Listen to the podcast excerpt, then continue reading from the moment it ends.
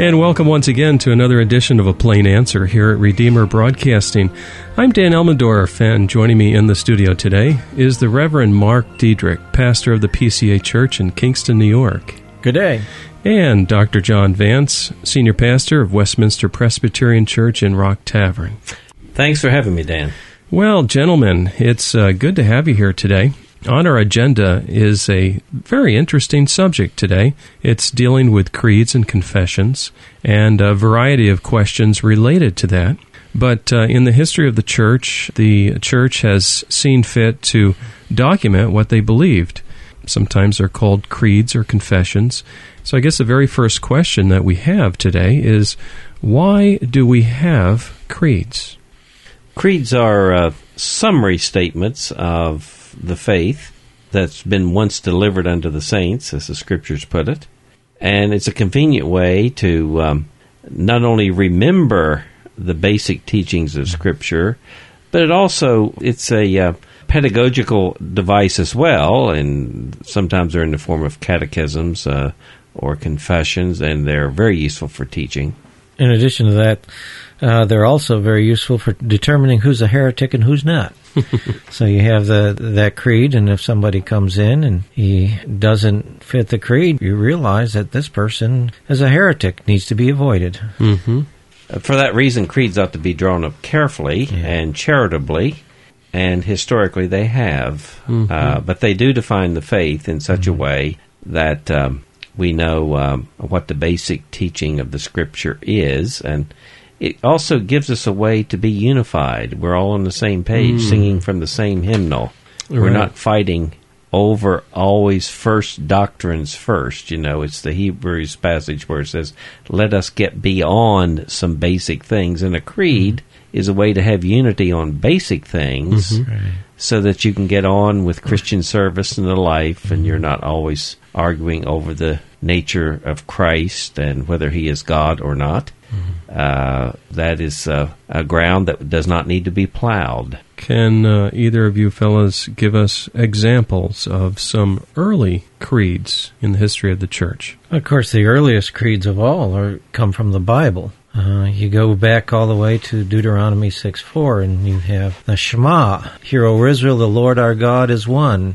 You shall love the Lord your God with all your heart, soul, and mind. Mm. It's uh, it was interesting. I was in Israel. and we had a little uh, a case where we were in the hospital, and a young lady was speaking to us who had been the victim of a terrorist bombing. And uh, she, one bomb went off. She was going to that bomb. The second bomb went off, and that caught her, and she was a fireball. Mm. And she said, as she went down, she figured she was going to die, and she recited that. Oh. That was what she was reciting. Yeah. And uh, of course, she did survive. Mm. Thankfully. Uh, yes, and that was rehearsed over and over again in yeah. the uh, by the people of God, and uh, they they certainly knew that God is one.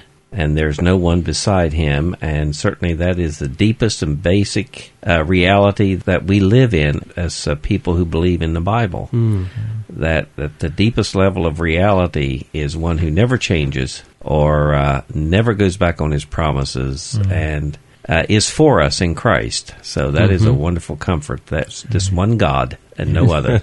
Amen. There's a huge statement at that time when most of the religions all around them believed in many gods. What about other creeds? That one came from the scripture. Others? Yes, others there, the there are there are a number of uh, statements uh, throughout the Old Testament, but maybe the most prominent place where we get creeds that most people would know if we were to refer to them would be in the New Testament. There are a number of places. The hymn in Philippians chapter two what is often called the kenosis passage or the emptying, mm-hmm. where Christ empties himself and takes upon the form of a servant. That is a wonderful passage, mm. and it's in about five verses there. I think it's what five through eleven. Five through eleven. That's it. and uh, as you go through that particular passage, you can see the nature of it. It is wonderful because it uh, not only summarizes the incarnation, but it helps you remember it. Remember, they didn't have a Bible they could open up to. Yeah, that's a good. Point. And it's a good way to remember. Yeah. Uh, and sometimes some of the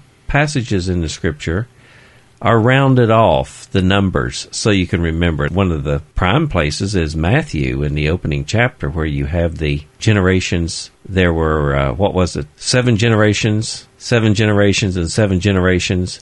And that's obviously rounded off so that you might remember it. Because we do know there are more, those are not equal periods of time, but they summarize it through the main characters or main persons in that period. Uh, I, I think creeds are wonderful for that reason. Yeah. John, do you have uh, that passage that you could read for us from uh, Philippians? Uh, yes, I do. Let this mind, it says, uh, be in you, which was also in Christ Jesus, who, being in the form of God, did not consider it robbery to be equal with God, but made himself of no reputation, taking the form of a servant, and coming in the likeness of men.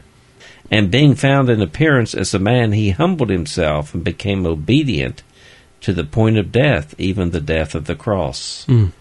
Therefore, God has highly exalted him and given him a name which is above every name, that at the name of Jesus every knee should bow, of those in heaven, and of those on earth, and of those under the earth, and that every tongue should confess that Jesus Christ is Lord, to the glory of the Father. Mm.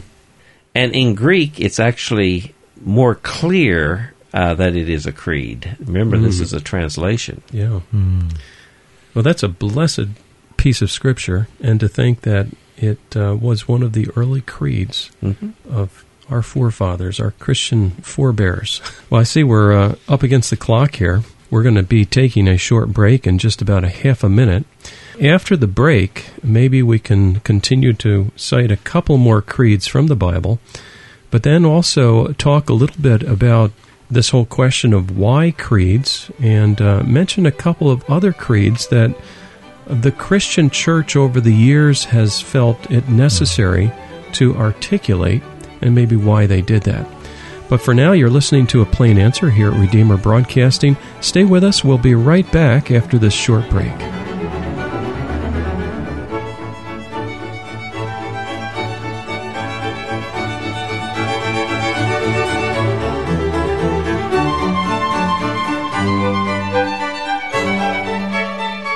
We'll be right back with our program in just a minute.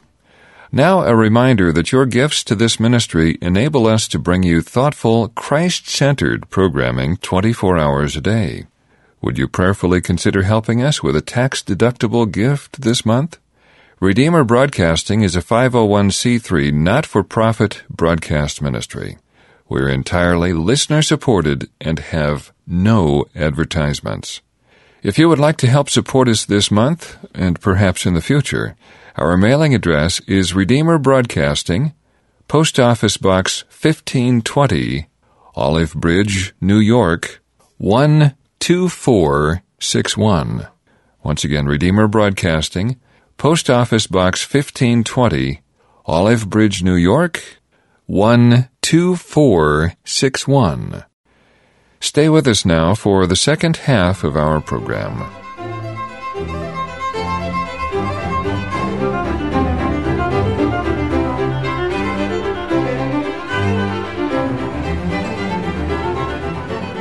And welcome back. You're tuned to a plain answer here at Redeemer Broadcasting. I'm Dan Elmendorf.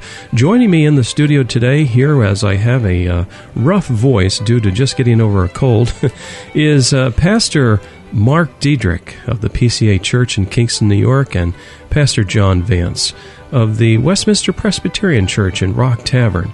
We've been talking about creeds. We looked a little bit in the scriptures at uh, Deuteronomy and Philippians, and uh, during our short break, Mark, you mentioned another creed, uh, a key one. Uh, from uh, Corinthians. Maybe you could share that now with our listeners. Yes, there's a creed in 1 Corinthians 15, starting at verse 3. For I delivered to you as of first importance what I also received that Christ died for our sins in accordance with the Scriptures, that he was buried, and that he was raised the third day in accordance with the Scriptures, and that he appeared to Cephas and then to the twelve. And it goes on.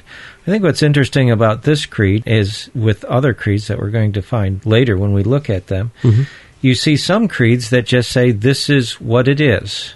And then you have other creeds that say this is what it is, and here's the proof for it. And this is one of those creeds that says, here it is, Jesus Christ rose again the third day, and we've got proof. Mm-hmm.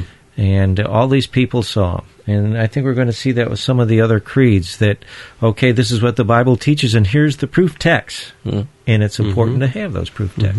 I had a professor in um, uh, Dr. George Knight for uh, Greek.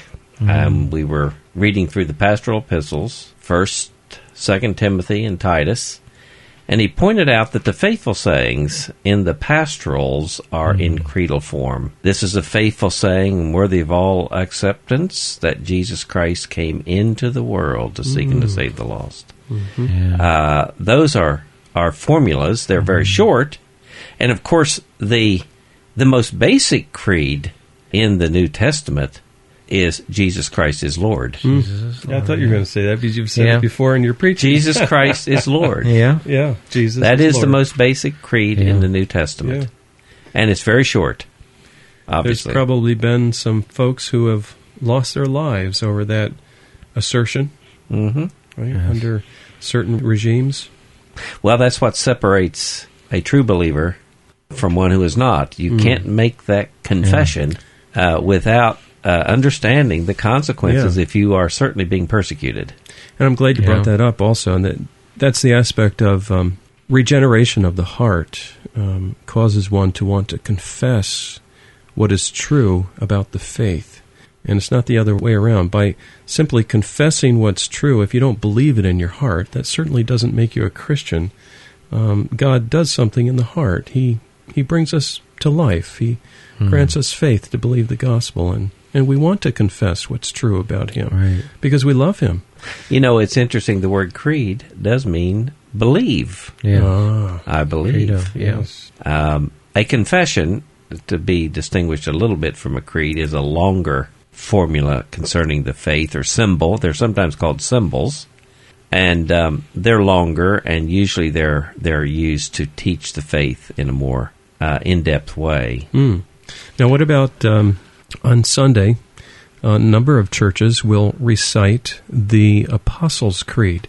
Is there a little history uh, surrounding that creed that we could uh, talk about?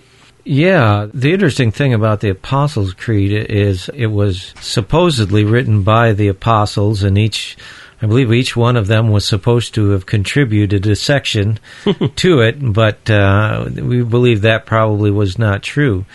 We don't know exactly when it was first written, but I would say there was some talk about it from the fourth to the sixth century. Well, even in the second century, Yeah. the Apostles' Creed is called the early Roman symbol. Hmm. Yeah. is probably the first creed outside it of the New be, Testament, yeah. and the Apostles' Creed may have been built on that or On that, represent yeah. that. Mhm. Mhm. So it, it has to be very early. Very early. Yeah, I would certainly think it would have predated the Nicene Creed. And of course, that one we have a firm date for.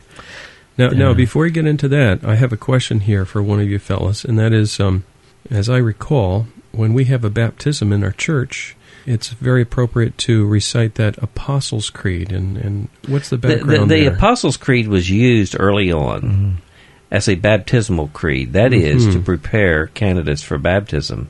Mhm. So, in worship services, the church historically has used the Apostles' Creed to confess the faith as it represents one's baptism. So, it's almost an every Sunday creed because what you're doing Mm. is coming and confessing your faith, Yeah. what your baptism symbolizes. hmm And uh, so it's a way that early Christians used to prepare candidates for baptism. hmm And then they would all recite it together. Now, there's a longer one, the Nicene Creed, and, and Mark, you were starting to get into that, I think. Right, that Nicene Creed, uh, again, I mentioned earlier that uh, sometimes you have the creed so you know who the heretics are.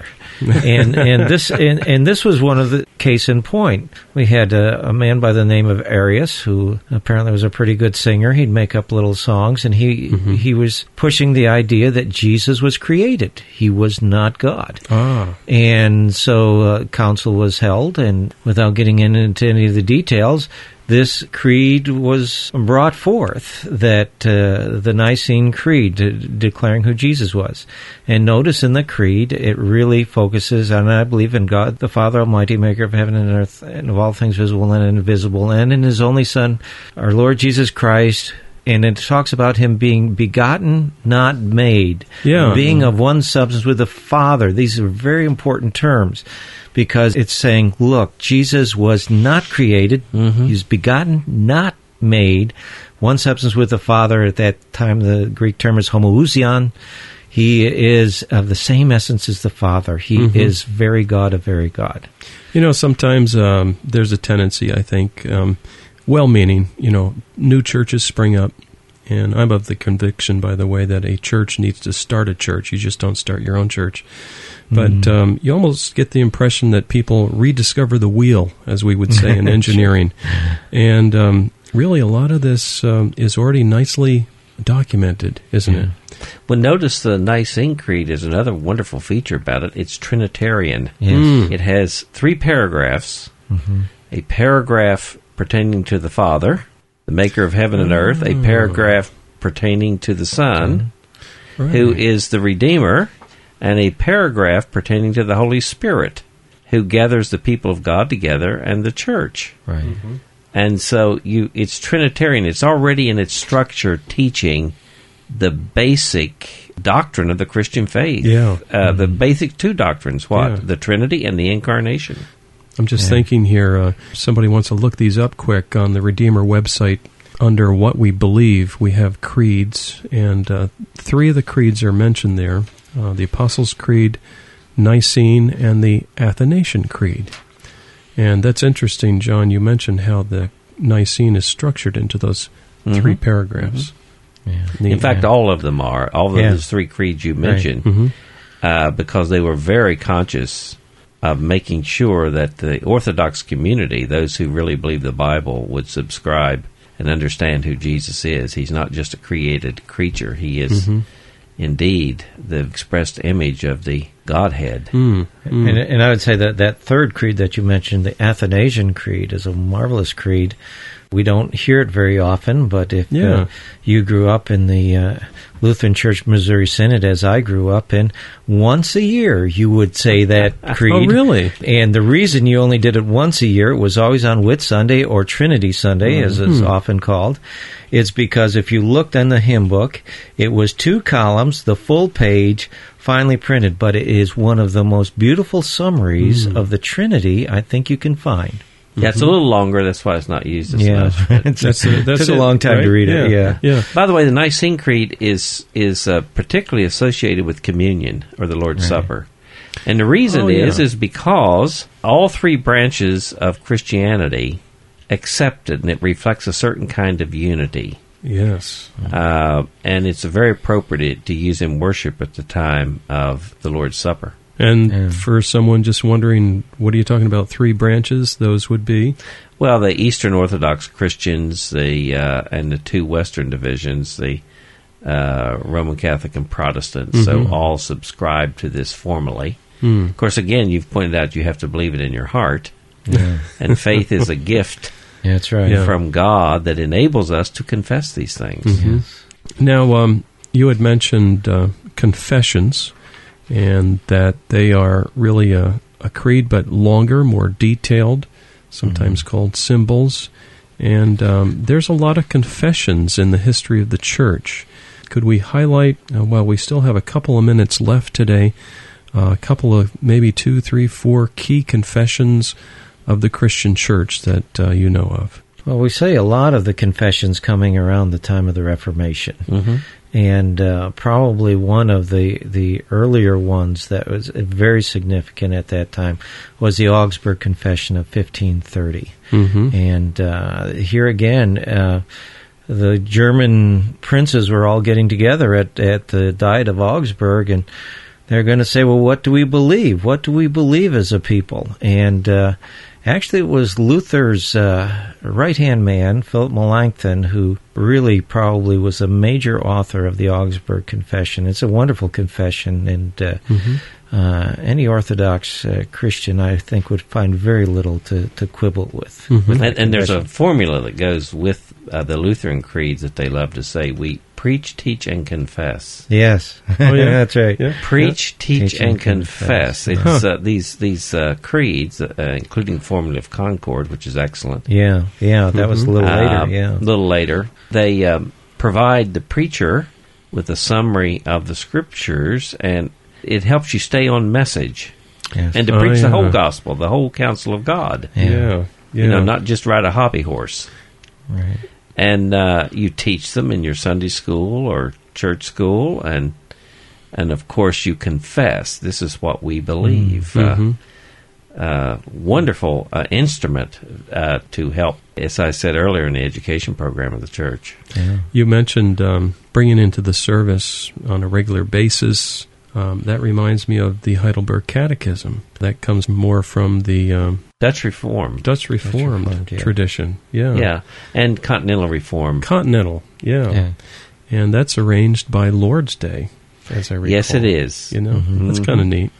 Yeah. Yeah, you preach uh, two questions uh, in the catechism. We didn't mention catechisms, but they Yeah. work a little bit differently. It's a question and answer a form hmm where you ask a question and you get an answer. You can see the teaching function in that very clearly. Yeah. But the Heidelberg has a wonderful uh, opening. Yes. And uh, uh, what is your only comfort in life? Yeah. And Mark, you've got it there. Why don't you read that? John, I think, has it memorized. Do you have it memorized, John? yeah, no, it's just a grand opening. That's yeah, it, it is. It is. What is your only comfort in life and death? And the answer is that I am not my own, but belong body and soul in life and in death to my faithful Savior Jesus Christ. He has fully paid for all my sins with his precious blood and has set me free from the tyranny of the devil. He also watches over me in such a way that not a hair can fall on my head without the will of my Father in heaven. In fact, all things must work together for my salvation. Because I belong to Him, Christ, by His Holy Spirit, assures me of eternal life and makes me wholeheartedly willing and ready from now on to live for Him. You know, one thing I like about the Heidelberg, and the reason I remember it, it immediately focuses upon Jesus Christ Yeah, Yeah. and it the does. gospel. Immediately. Yeah. Yes. Yeah, it does. It, it it is. Now, of course, we have the Westminster Confession of Faith, and that one's the Westminster Shorter Catechism, and that one's first question is also it's just a marvelous question. It is. a little bit easier to remember because it's quite a bit shorter. Yes. Let's do this. Sure. Um, why don't we review what that is and then hold off until next week because there's so much more to cover here on the subject of creeds and confessions, and we'll get into a little bit more of that next week. But what is the first question and answer of the Westminster Shorter Catechism? What is the chief end of man? To Yeah. glorify God and to enjoy Him forever. That's, that's, that's a grand opening. that is uh, to glorify God and to enjoy Him forever, Oh, and, and and you know that's that's the thing, and that's what creeds help us do Yeah. to Well, see, glorify uh, God. That one points you right away to a celebration of life. I it don't, does. Yeah, I, I don't Yeah. understand why uh, some some people feel that Christians have to be morose when you can Yeah. embrace all the goodness yeah. of life that God has made and given us richly, says the Scriptures, to Mm, enjoy. yes. Yes. Well, gentlemen, with that, I see the time has run out here on the clock. Um, this has been a plain answer, and we thank you for joining us today. In the studio with me has been the Reverend Mark Diedrich, pastor of the PCA Church in Kingston, New York, and Dr. John Vance, pastor of Westminster Presbyterian Church in Rock Tavern. Next week, God willing, we'll continue this discussion on creeds and confessions of the church. We thank you so much for joining us today, and please tune in next week at the same time for another edition of A Plain Answer.